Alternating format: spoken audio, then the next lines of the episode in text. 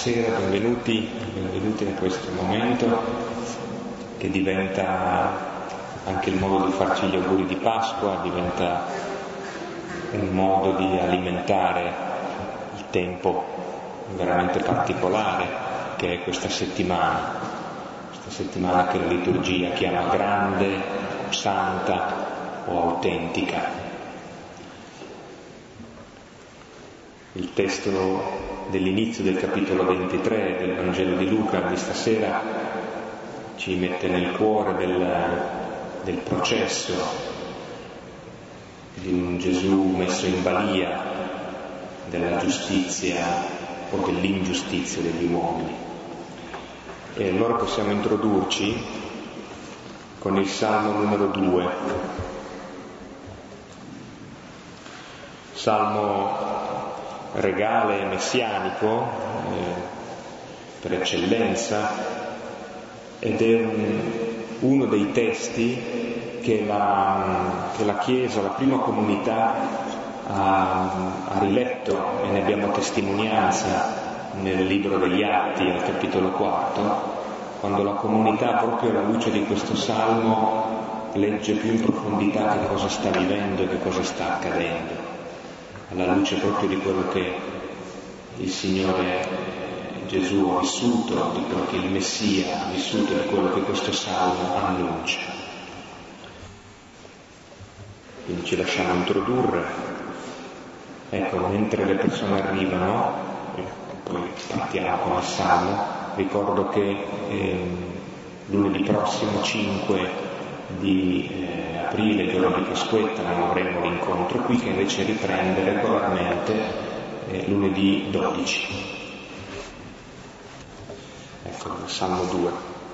Primo coro alla mia destra, secondo coro alla mia sinistra.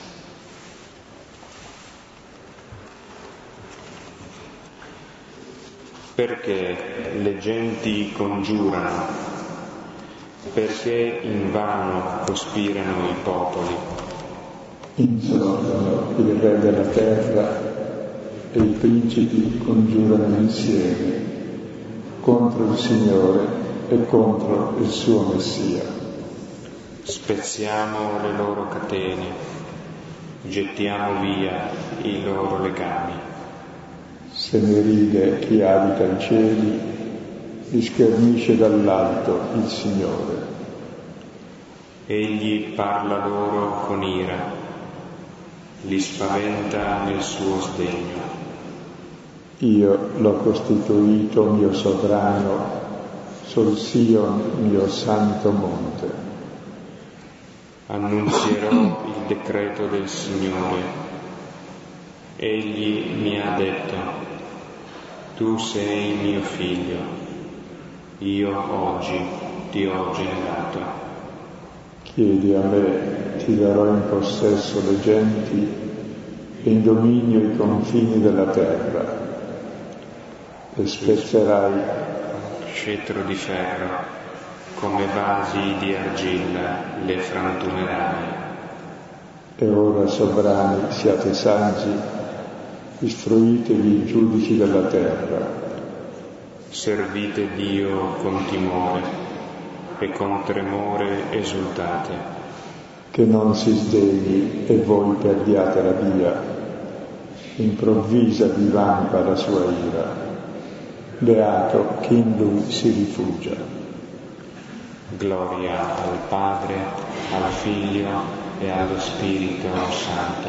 Come era nel principio, ora e sempre, nei secoli dei secoli. Amen.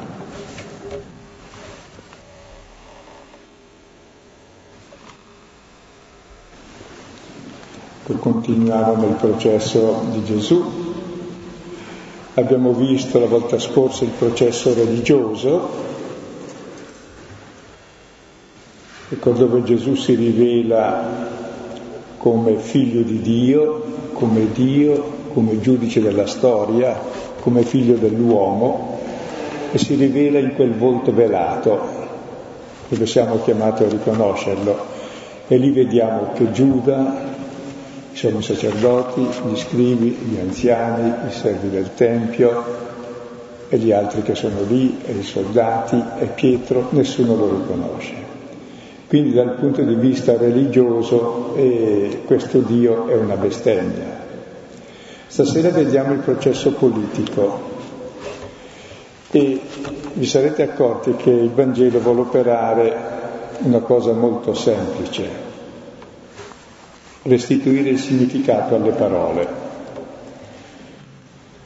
La volta scorsa abbiamo visto che a Dio viene restituito il suo significato, che non è quello che pensava Satana, che Dio è quel sopra onnipotente che tiene tutti in mano, stritolo tutti, giudica tutti, condanna tutti, fa quel che gli pare e piace e tutti noi dobbiamo obbedire e tenerlo buono. No, Dio è quel figlio dell'uomo lì, velato, che riceve tutti i nostri colpi, è l'ultimo dei figli dell'uomo che si mette nelle mani di tutti perché amore appunto non tiene in mano nessuno, non domina nessuno, serve tutti, è l'unico giusto, porta su di sé il male del mondo perché il male lo sente chi non lo fa, non chi lo fa. E quindi ci cambia l'immagine di Dio.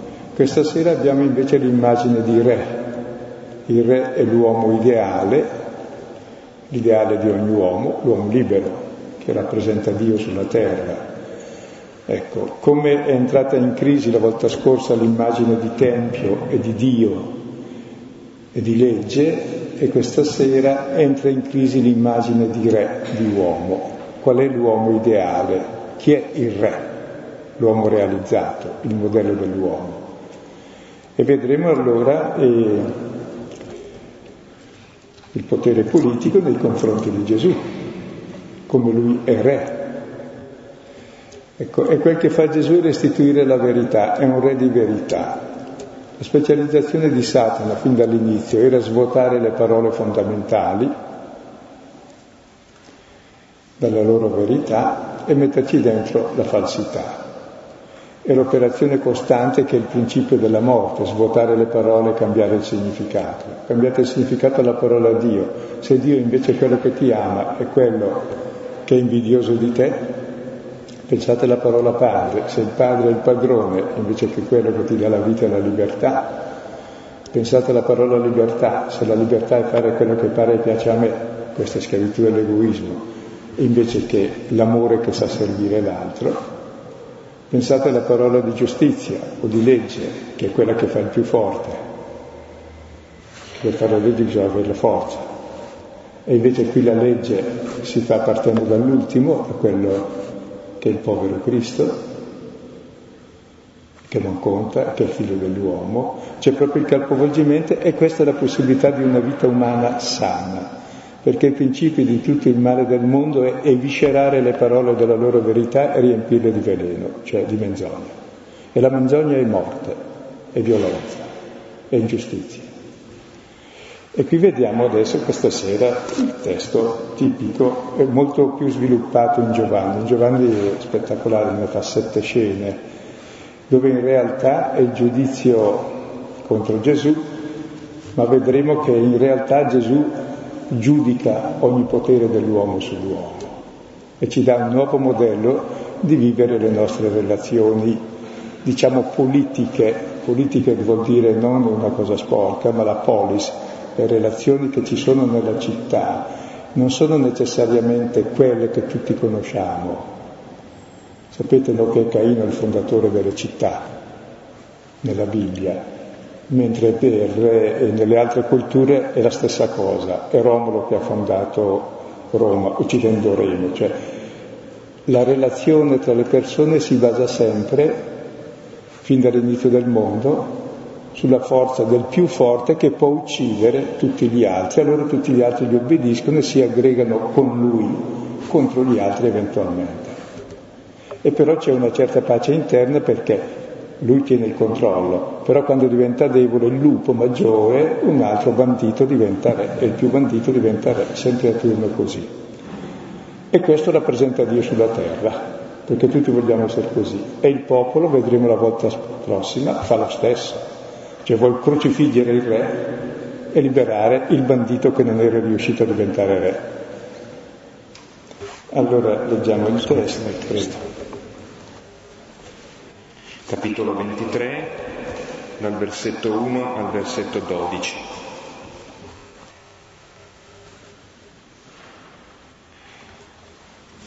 E levatasi tutta la loro moltitudine, lo condussero da Pilato.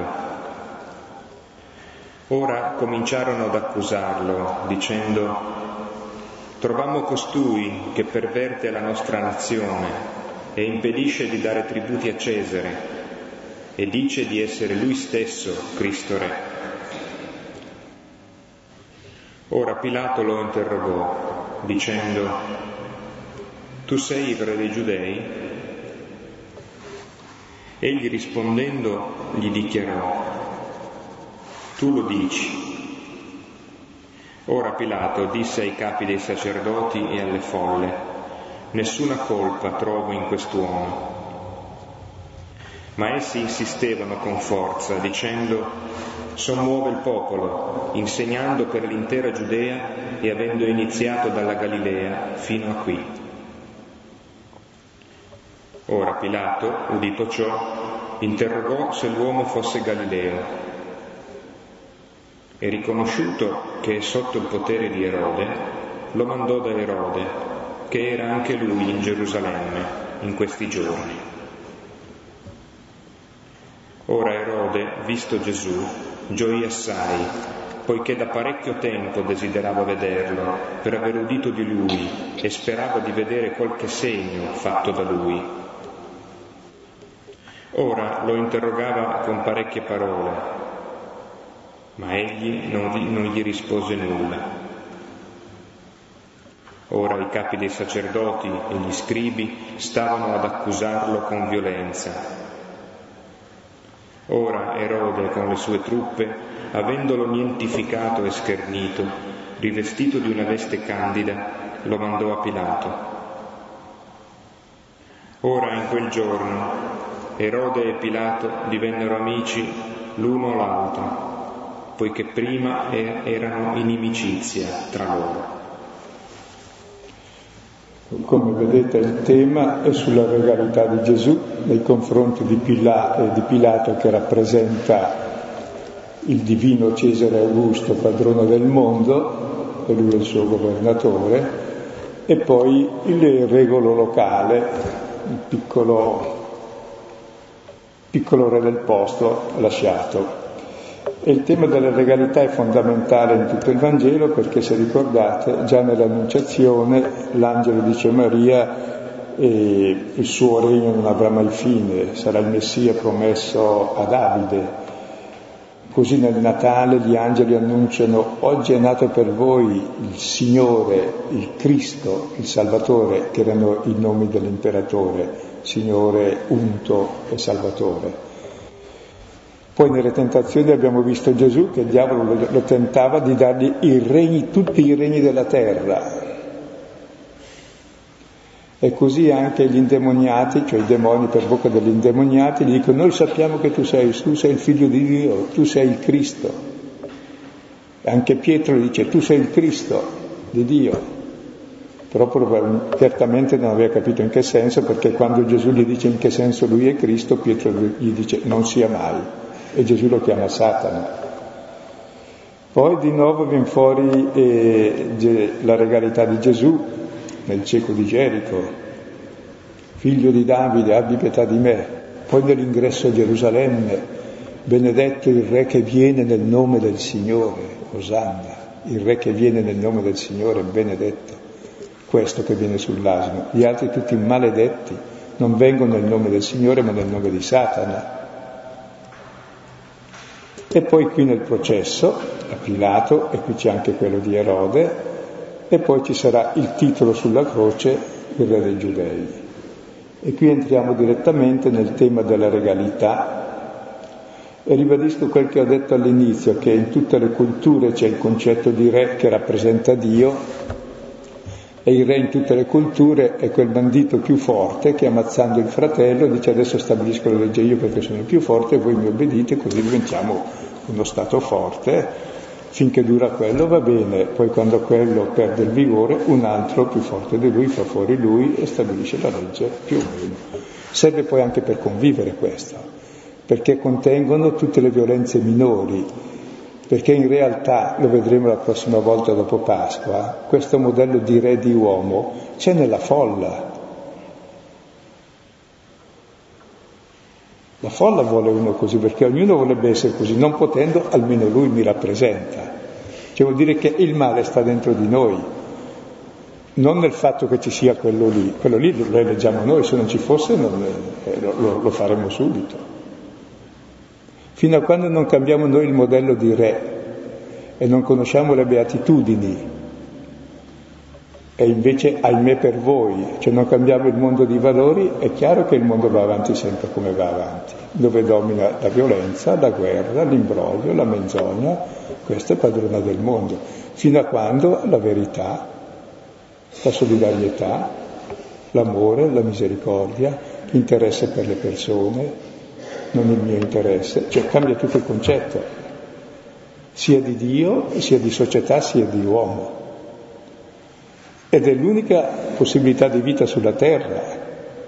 Nei tempi antichi si poteva vivere anche da banditi perché uno non riusciva a sterminare il mondo, ora invece riusciamo a farlo, senza grande fatica, basta una, una distrazione salta per aria tutto, perché abbiamo con la tecnologia il potere di distruggere. Una volta ammazzare tutti a uno a uno con la spada era un'impresa.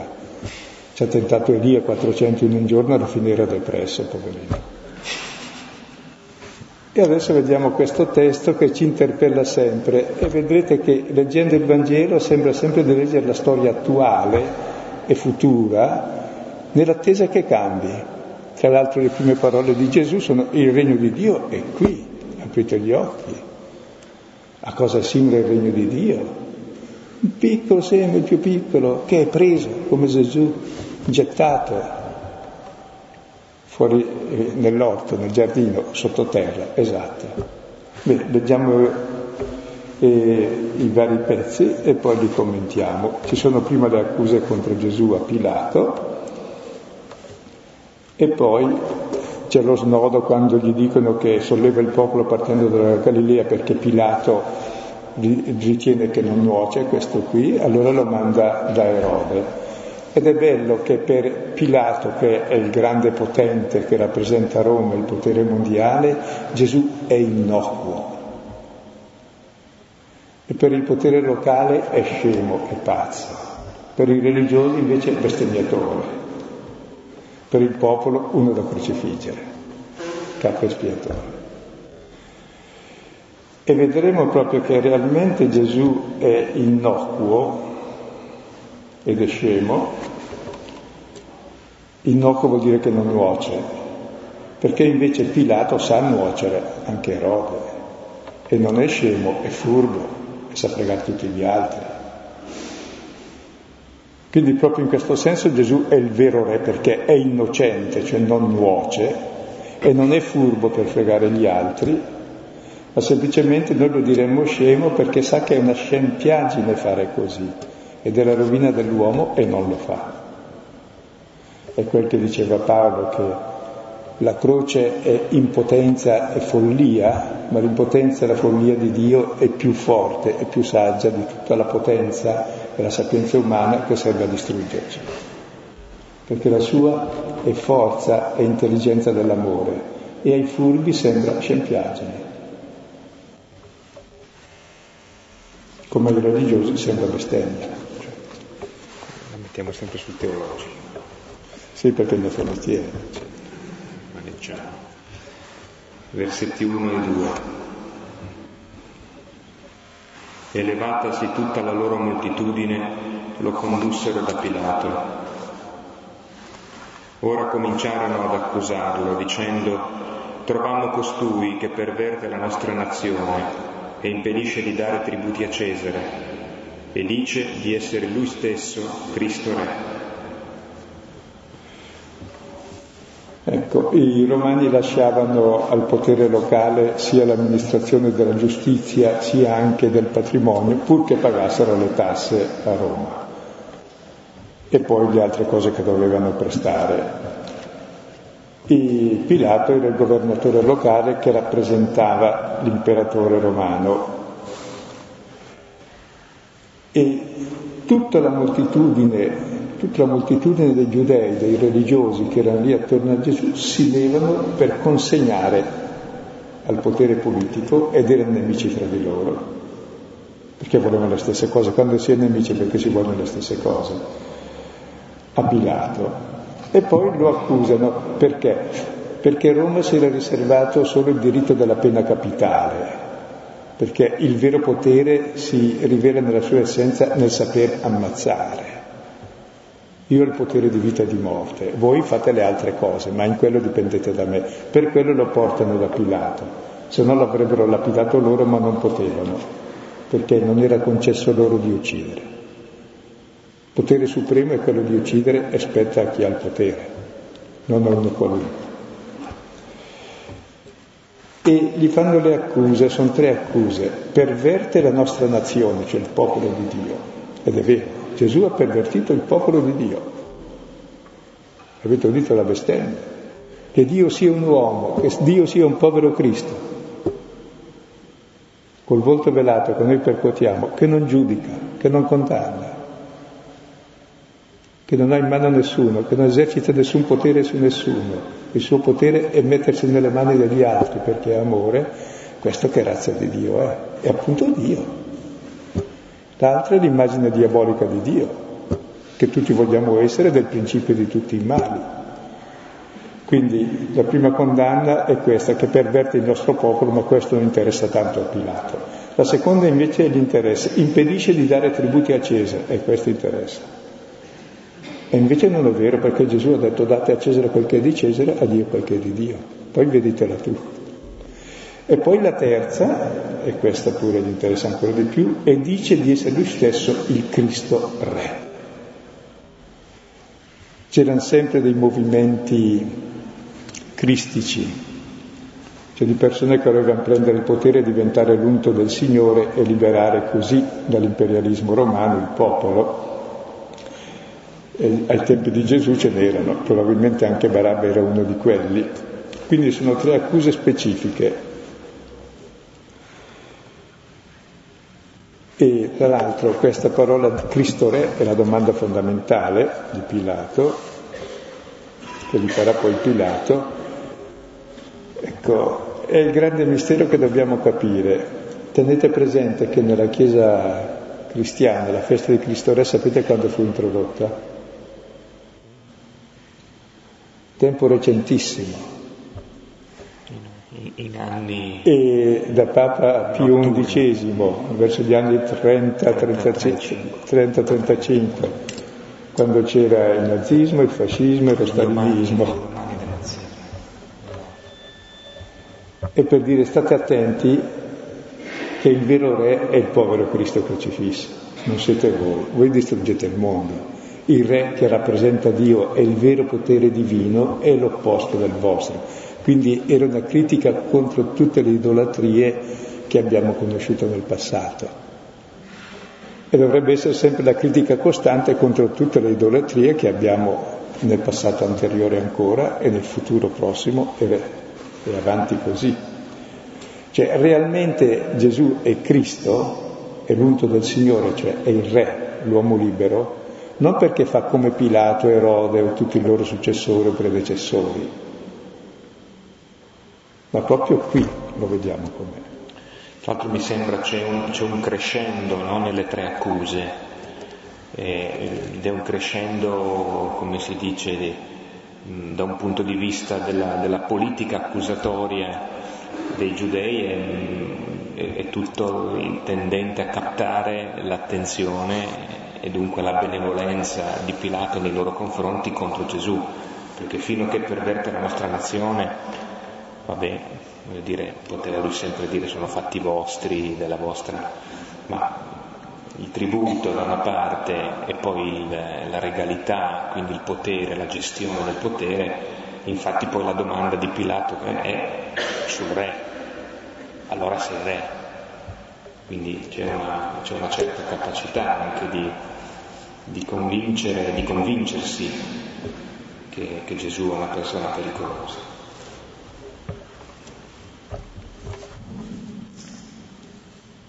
Versetto 3.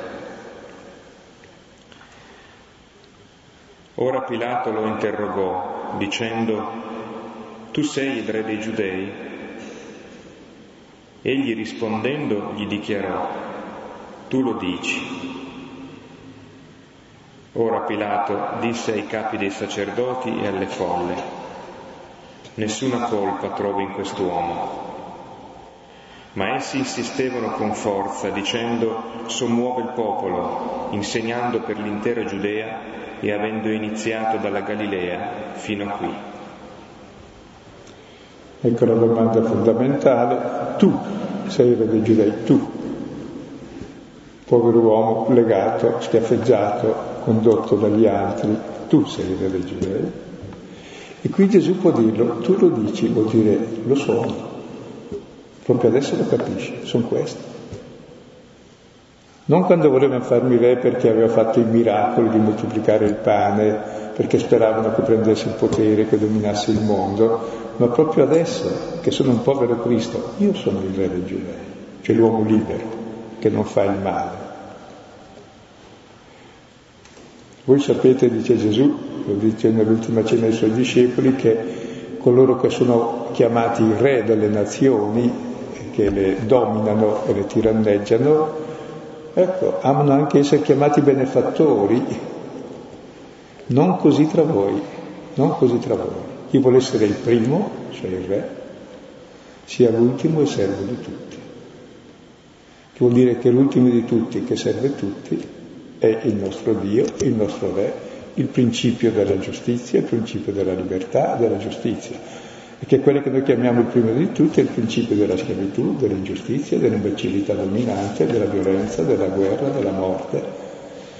E Giovanni che elabora più approfonditamente questo tema in sette scene successive molto belle, dice sì, e io sono re, venuto per testimoniare la verità, perché voi siete tutti in re di menzogna, non di verità. Credete ad essere Dio e siete l'opposto di Dio. Dio dà la vita e voi la togliete. Dio dà ogni bene e lo dà a tutti e voi ve lo prendete tutto per voi. Ora siete l'antidio, siete la devastazione del mondo. Ma perché la gente vi vuole? È perché siamo tutti scemi allo stesso modo.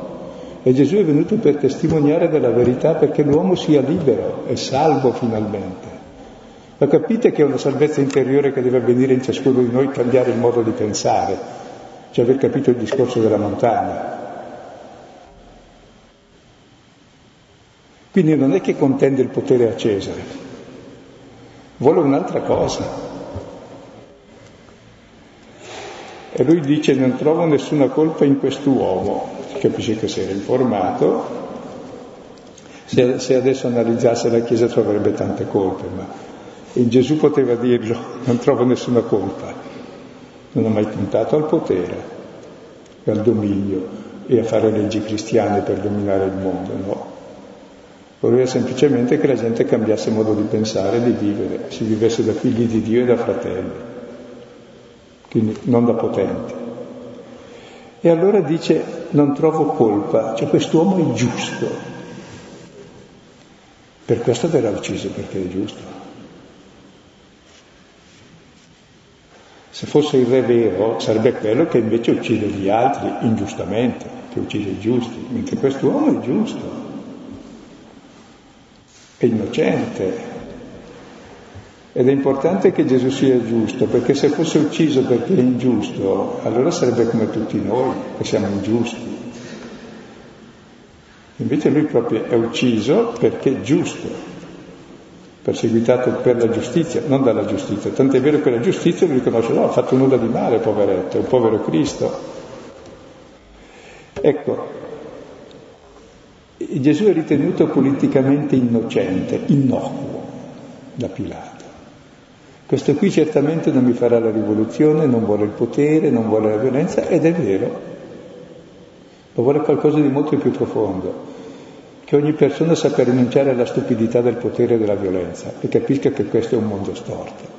Ma lui neanche arriva a capire che voleva questo, come i cristiani oggi. Come anche Pietro, è lì ancora con la sua spada, forse l'ha persa sfuggendo. la volta scorsa, che è, è schizzato via, scappato e ha perso la spada per strada, la recupererà comunque, duplice. Ecco, sì, e questo titolo di re apparirà sulla croce. Sembra innocuo, eppure è più sovversivo di chiunque pretende il potere, perché chi pretende il potere non cambia nulla, semplicemente patteggia con l'altro, un po' tu, un po' io, e ci alterniamo, eh, andiamo un po' d'accordo e poi dopo quando uno può fa le scarpe all'altro, questo fa parte del gioco. Gesù invece intacca in radice questa mentalità. C'è un altro modo di vivere le relazioni con gli uomini, da fratelli, non da Caino che uccide Abele. E tra l'altro la Bibbia è l'unico libro che dà ragione non al re, che è giustificazione di reato, ma al fratello ucciso, al giusto Abele. C'è in tutte le culture il re che è colui che ammazza il fratello, ma tutte le culture danno ragione a, a chi ha vinto, come sempre, no? da che mondo è mondo. La ragione del vincitore scrive la storia lui, successivo la riscrive lui. Poi vorrei che si capisse una cosa, che se uno oggi si ritiene Napoleone diremmo che è matto, no? Ma è molto peggio esserlo che ritenersi. È milioni di gente che ha ammazzato. Cioè dovremmo avere questa sapienza di capire queste cose. E invece ce l'abbiamo dentro noi, siamo noi che dobbiamo cambiare, non le strutture, poi dopo quelle cambieranno.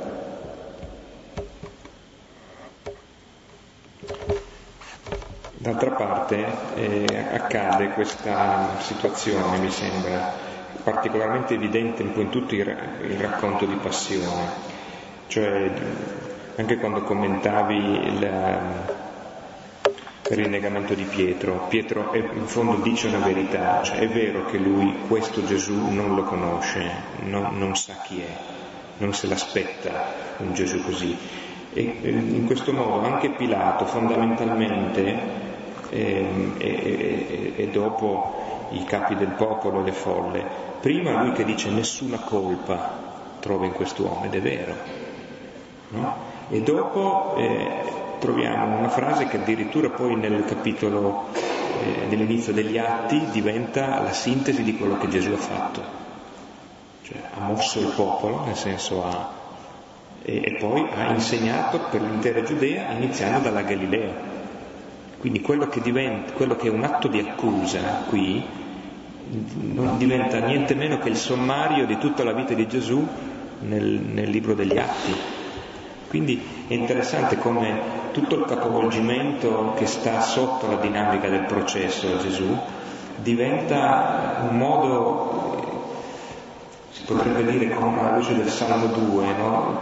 con cui Dio in certo modo irride l'incomprensione servendosi di questo per dire delle verità. È interessante. No?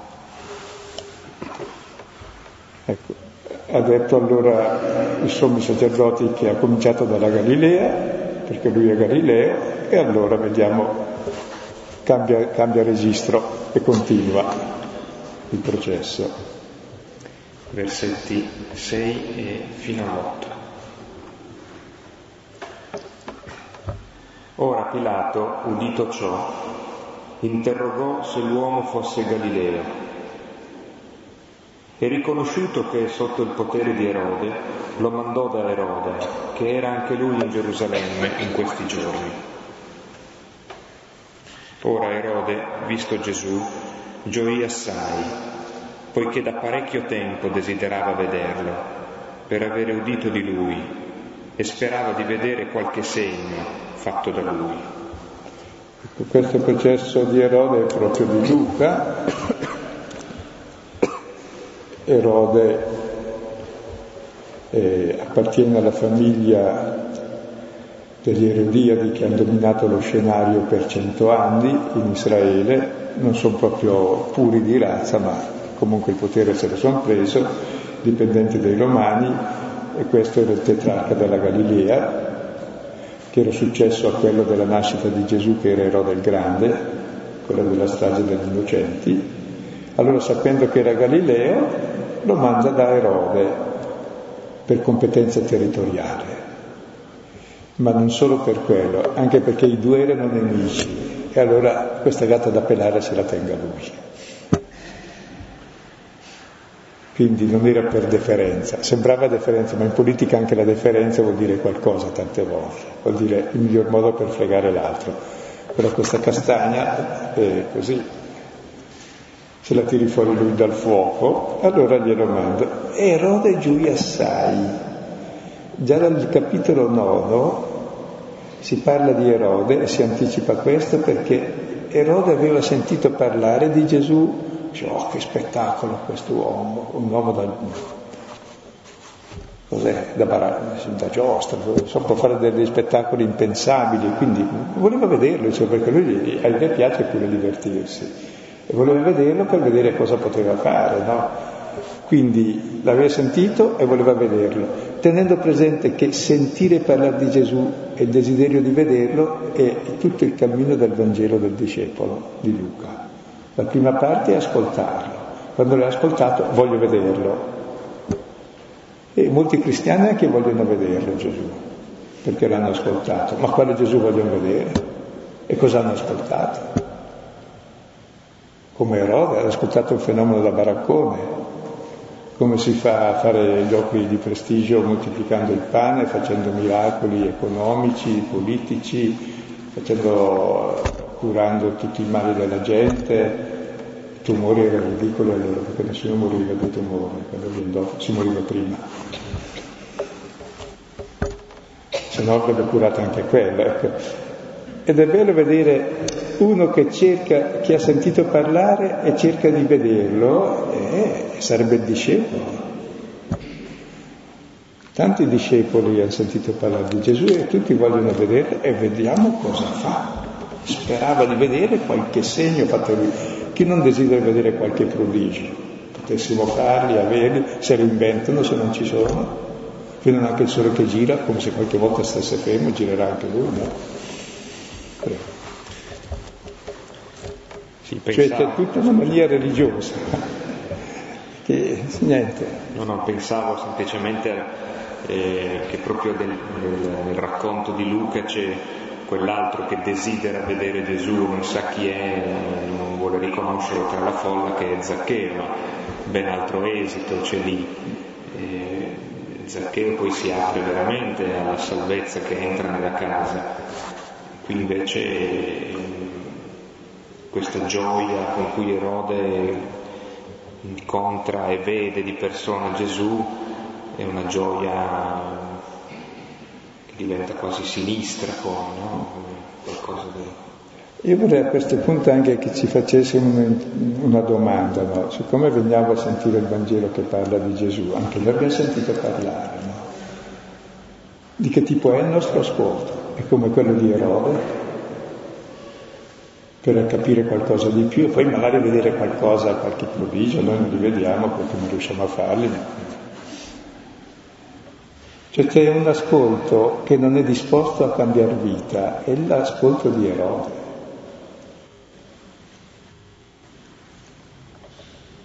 Cioè cerca solo il prurito religioso e qualche pio sentimento, eventualmente se siamo pii, e lui invece che era più un uomo godereccio, gli piaceva vedere un po' di spettacoli. No? Chi non vuole vedere dei miracoli, scusate? Andiamo avanti sempre a miracoli anche noi, e affetti speciali, quindi e quest'uomo le faceva queste cose, secondo lui. Allora, e credo che noi abbiamo tutti una religiosità ancora così che la parola non ci serve per cambiare mentalità e quindi stile di vita, ci serve addirittura anche per avere un po' di potere. Eh no, la religione è la cosa che più serve per avere potere. Nessuna persona mette scusate la religione per il potere, se no diventa la, il potere stesso religione, ma è la stessa cosa. E è bello vedere che Erode è un bravo discepolo, ha ascoltato, desidera vederlo e ha grande gioia vederlo. Cosa vuoi di più? Sperava di vedere il segno. E vuol vedere del segno. Oh, guardiamo cosa fa. Adesso vediamo. Versetto 9 fino al 12. Ora lo interrogava con parecchie parole ma egli non rispose nulla. Ora i capi dei sacerdoti e gli scribi stavano ad accusarlo con violenza. Ora Erode con le sue truppe, avendolo nientificato e schernito, rivestito di una veste candida, lo mandò a Pilato. Ora in quel giorno Erode e Pilato divennero amici l'un l'altro, poiché prima erano inimicizia tra loro. Ecco, vediamo perché capita, lui lo interroga con molte, parecchie parole, questo interrogatorio totale. Può sapere tutto e gli fa infinite domande. Egli non rispose nulla.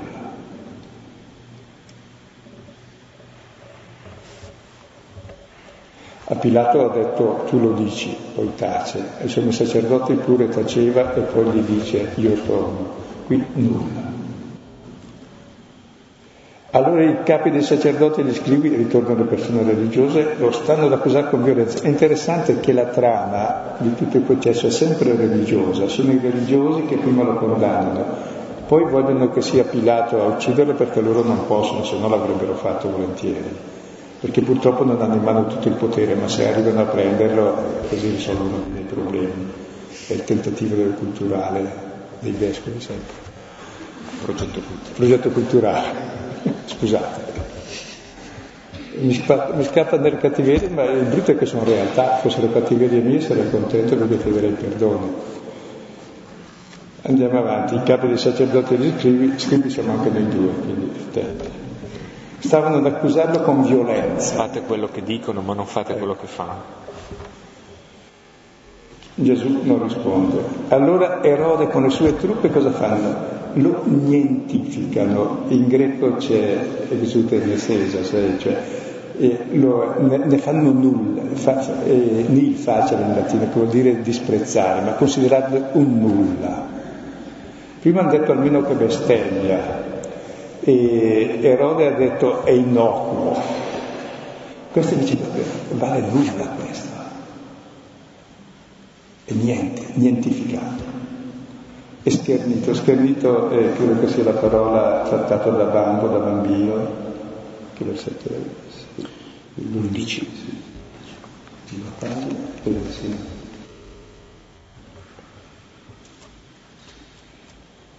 Sì, trattato da bambino, cioè da deficiente, ecco, è nientificato. Cioè, e Gesù ha appena detto lo sono, io sono il re. E allora gli dà una veste candida, che sia la veste che si dà ai matti un po', ma è, ha il sapore del carnevale. Nel carnevale si fanno i travestimenti, dove in genere il povero si traveste da re e il re da povero. E la veste candida è anche la veste del candidato imperatore, che prima era vestito di rosso perché era il generale che ammazzava più di tutti voi avete fatto fuori più di tutti, viene acclamato imperatore, allora lo restano di Candido è il candidato imperatore, che sarà poi acclamato dal popolo e incoronato. Quindi gli dà la veste di candidato imperatore. Per lui è una burla, no? Perché questo è uno scemo, mica un uomo potente, questo è uno scemo. O non è piuttosto una burla Erode e Pilato? È una tragica burla.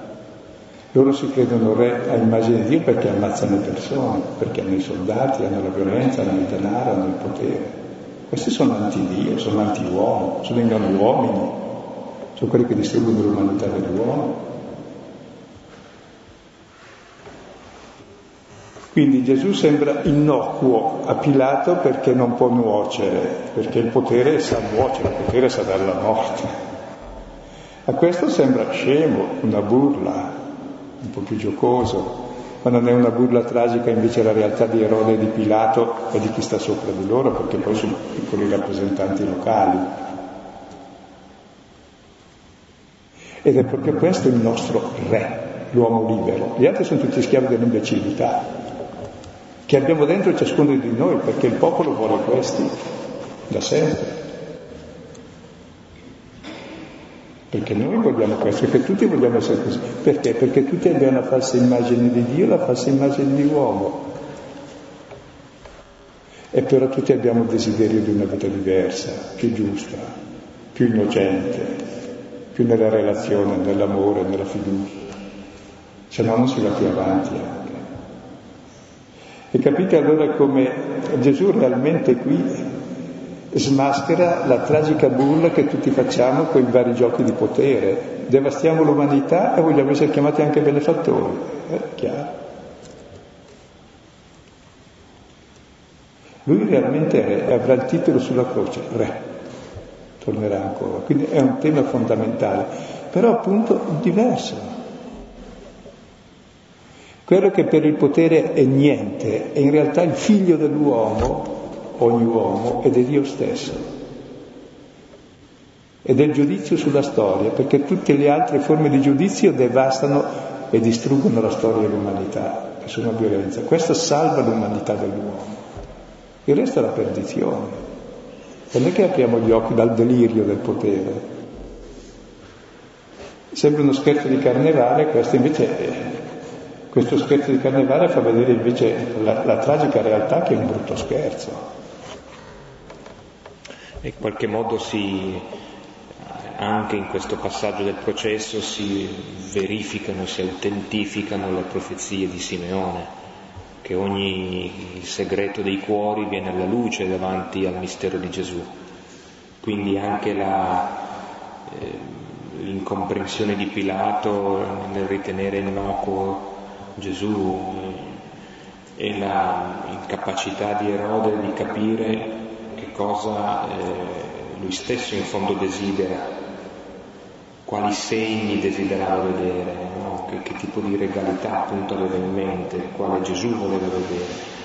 Allora, in questo modo però eh, tutti e due in maniere diverse emergono alla luce con, con quello che hanno nel cuore e quindi eh, quello che è posto all'inizio di, di, del Vangelo di Luca si realizza anche qui.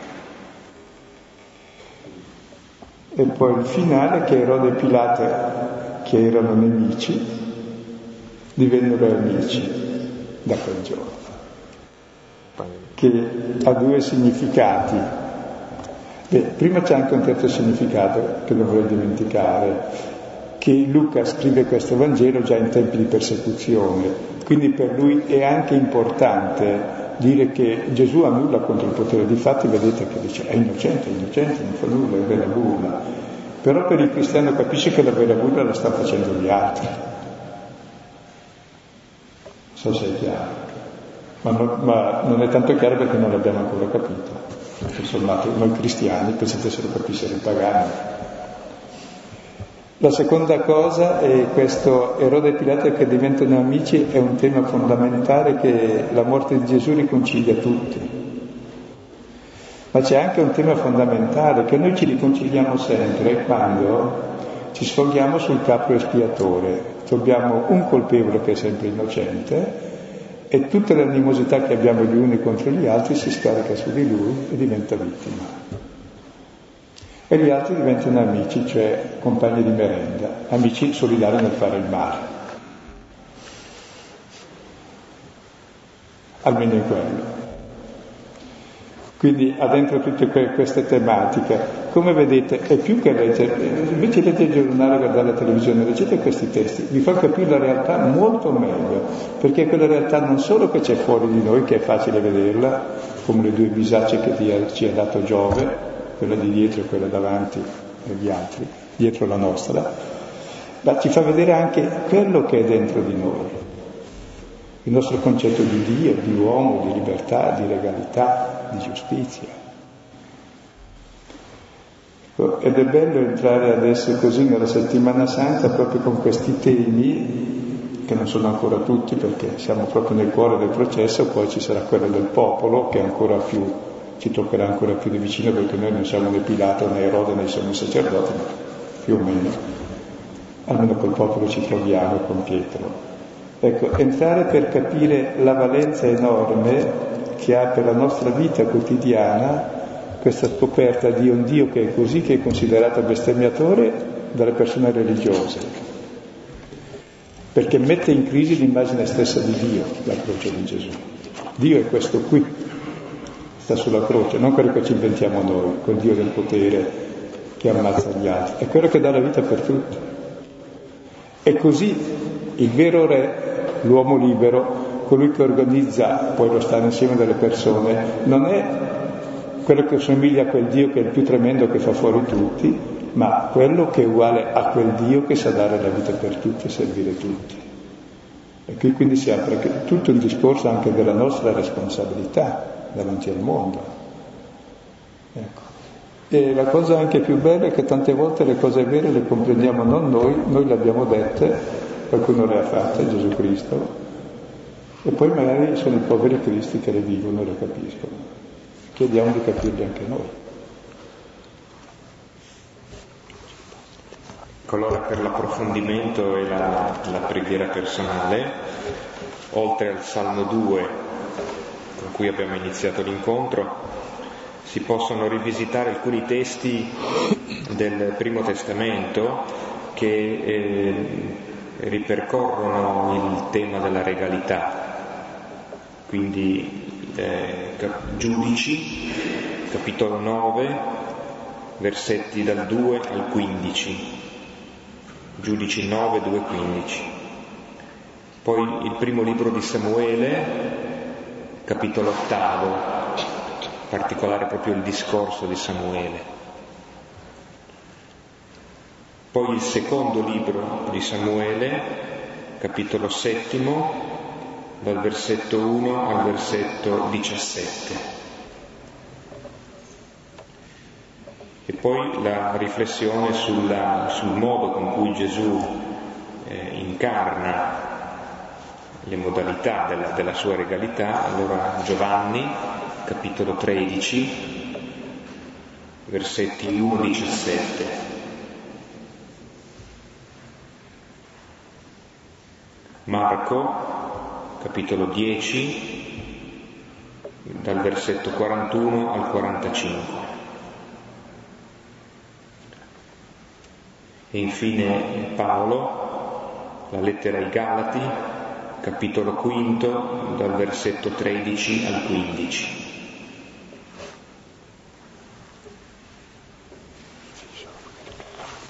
Ecco, per chi fosse arrivato incontro già avviato, ricordo che il prossimo lunedì, giorno di Pasquetta, non ci sarà il consueto incontro che invece riprende lunedì 12 di eh,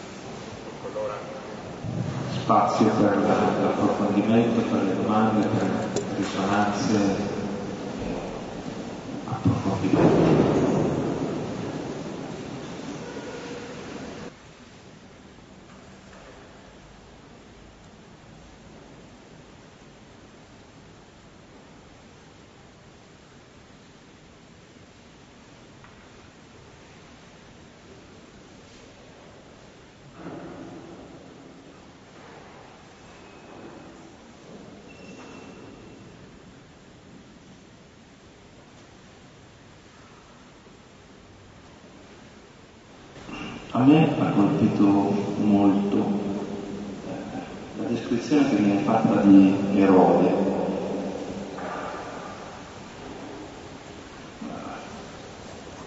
che tradisce in tutti i modi possibili suo, la sua umanità.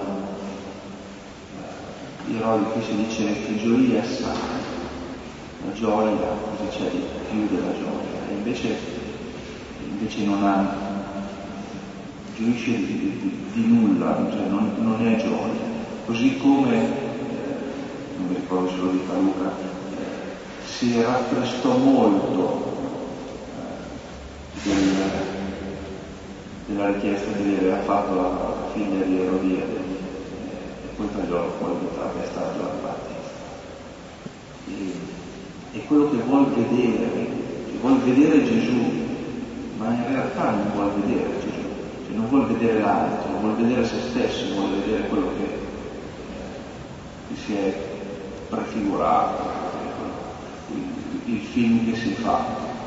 Quindi Erode vive una realtà che è tutta è tutta rovescia, in cui le parole non hanno più il significato vero che dovrebbero avere, la gioia è gioia, la tristezza non è tristezza, anzi la gioia assai non è gioia, e la tristezza molto non è neanche quella di meno poco.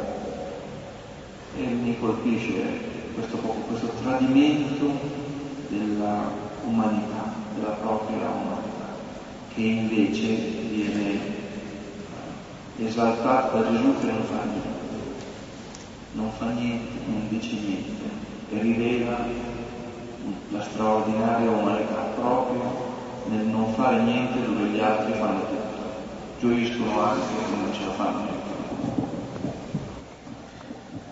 Anche dal punto di vista narrativo è il luogo più pressato eh, di parole, lo interrogava con parecchie parole, non rispose nulla. I sommi sacerdoti lo accusavano con violenza, le truppe, gli nientifici, lo cioè, tutti con... e l'unica volta che Gesù dice niente. E porta su di sé il nostro nulla, perché il vero niente è esattamente l'errore, i sommi sacerdoti, i soldati, questa stupidità, sono nulla. Cosa vuol dire? E lui è l'oggettivazione di questo nulla, che poi è quel che capita se vuoi con tutti i poveri cristi del mondo, loro sono nulla, l'oggettivazione del nostro vuoto mentale, della nostra demenza. Non contano. Ti devi lavare le mani se non. Ma noi siamo cristiani, difendiamo il crocifisso soprattutto chi c'è sopra ce lo mettiamo se non c'è. Capite le cose tragiche, le burle che facciamo costantemente in nome di Dio?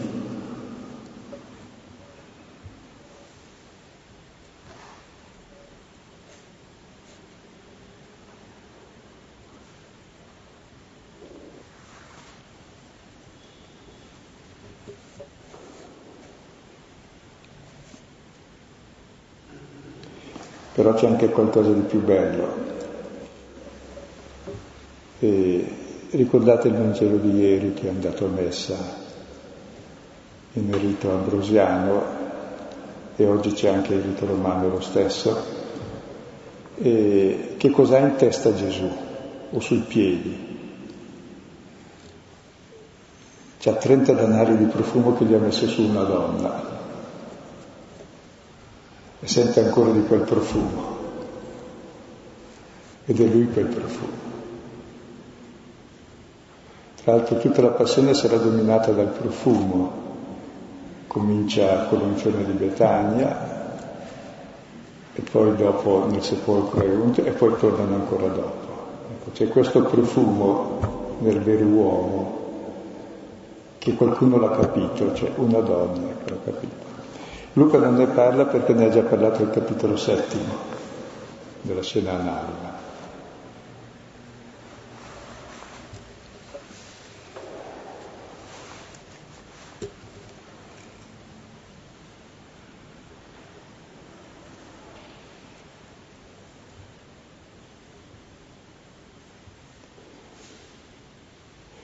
Come eh, la volta scorsa eravamo chiamati a riconoscere Dio in quel volto velato, no?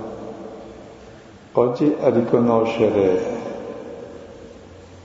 il re in questo qui vestito candidato, imperatore vestito da vesta candida da patto, invece è una pazzia il nostro concetto di legalità, il nostro concetto di dominio, di potere, di libertà, che è quella di avere il potere che è esattamente il contrario della libertà. E vedere il nostro Dio è il suo silenzio sovrano.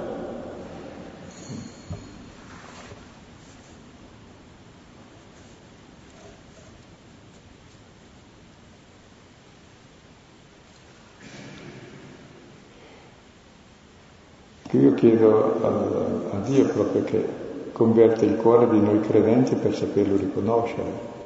Capite allora perché Pietro l'ha rinnegato? Eh, questo non ne vuol sapere questo. Di questo qui, è un altro che vuole, ma anche noi. Ma è questo che veramente salva la nostra umanità e tutti. L'altro invece è semplicemente una proiezione dei nostri deliri eh, che continuano fino a quando rinsaviamo.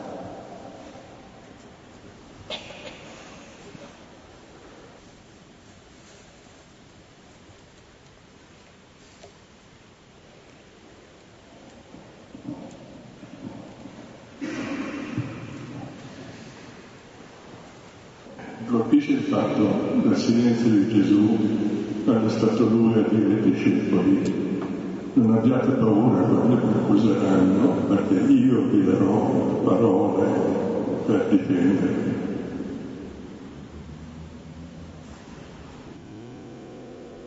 E qui la vera difesa è il silenzio, sapete anche perché l'aveva detto mm, davanti al Sinedrio, che cioè in un processo se tu mostri di aver ragione, chi ti accusa deve subire la condanna alla quale sei condannato tu. Per cui non serve difficile per lui dimostrare la ragione che ha. Chiama 12 legioni d'angeli, come aveva detto il Matteo, e vi stermina tutti. No, non fa così. Per cui il suo silenzio vuol dire che non usa le 12 legioni d'angeli aviotrasportate e vuol dire una parola precisa, che lui è diverso, che lui è Dio. E che se noi vogliamo essere come Dio dobbiamo rinunciare ai nostri deliri, ma dobbiamo rinunciarci noi, non ci può tagliare la testa lui, se no sarebbe come noi. Se no avrebbe cominciato a fare le crociate lui per primo come facciamo, continuiamo a fare noi. Allora sarebbe sommamente perverso come noi, che giustifica tutte le nostre perversioni, e invece non lo è. E il testo anche raffinato gioca sulla burla, facendo vedere che la burla è tutta all'incontrario. Tra l'altro Luca non mette la coronazione di spine, ma mette qui la scena, mentre l'altra è quasi più potente perché nell'incoronazione di spine, che è molto dettagliata per esempio in Luca, c'è proprio la corona è di spine, lo scettro è la canna che batte sulle spine, il manto è la porpora del soldato sulle sue piaghe, cioè praticamente tutte le insegne del re. La corona del re che è la sua gloria sono le spine di chi, di chi paga la sua gloria. Lo scettro che serve per comandare non è altro che la botta in testa a chi ha ragione. E il vestito suo di rosso scarlatto non è altro che il sangue dei poveri che pagano per lui, che sono uccisi da lui. E poi c'è lo sputo invece del bacio, il bacio per il rispetto, di riverenza, per tutti essere così, lo sputo. Poi la prostrazione in ginocchio, è una burla lì. E invece una burla il nostro postarci davanti ai potenti, è una burla il nostro bacio di benevolenza, dovrebbe essere lo sputo. E poi il saluto, salve, giuisci, o re la presa in giro. È tutto una presa in giro il nostro gioco di potere. Appena va giù, lo si appende a testa in giù. Che potere è questo? Non so se mi spiego. E Luca la, questa scena non la mette perché era già il clima di persecuzione, non poteva essere anche neanche troppo esplicito, però questo testo è già abbastanza esplicito, in questo silenzio.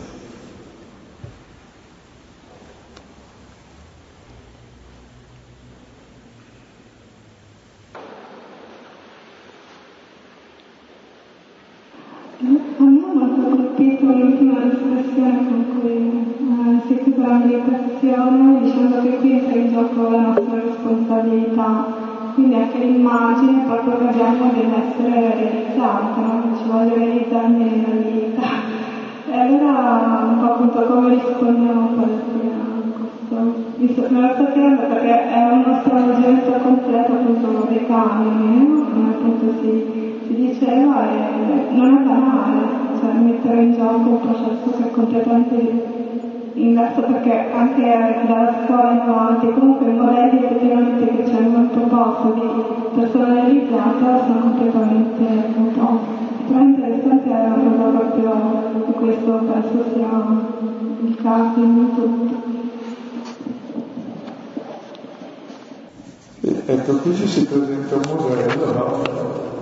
Che sembra un modello da burla, ma chi ha un po' gli occhi aperti capisce che sta parlando di una brutta burla che è la realtà. Quel che noi chiamiamo la realtà è un delirio che traduciamo in altro, contro l'unico giusto innocente.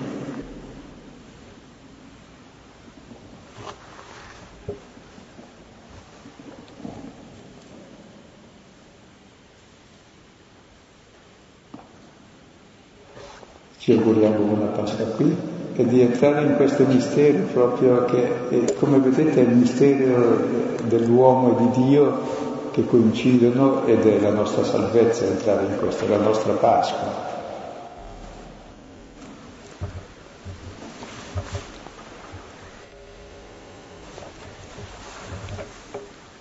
Padre nostro, che sei nei cieli, sia santificato il tuo nome venga il tuo regno, sia fatta la tua volontà, come in cielo così in terra. Dacci oggi il nostro pane quotidiano e rimetti a noi i nostri debiti, come noi li rimettiamo ai nostri debitori, e non ci indurre in tentazione, ma liberaci dal male.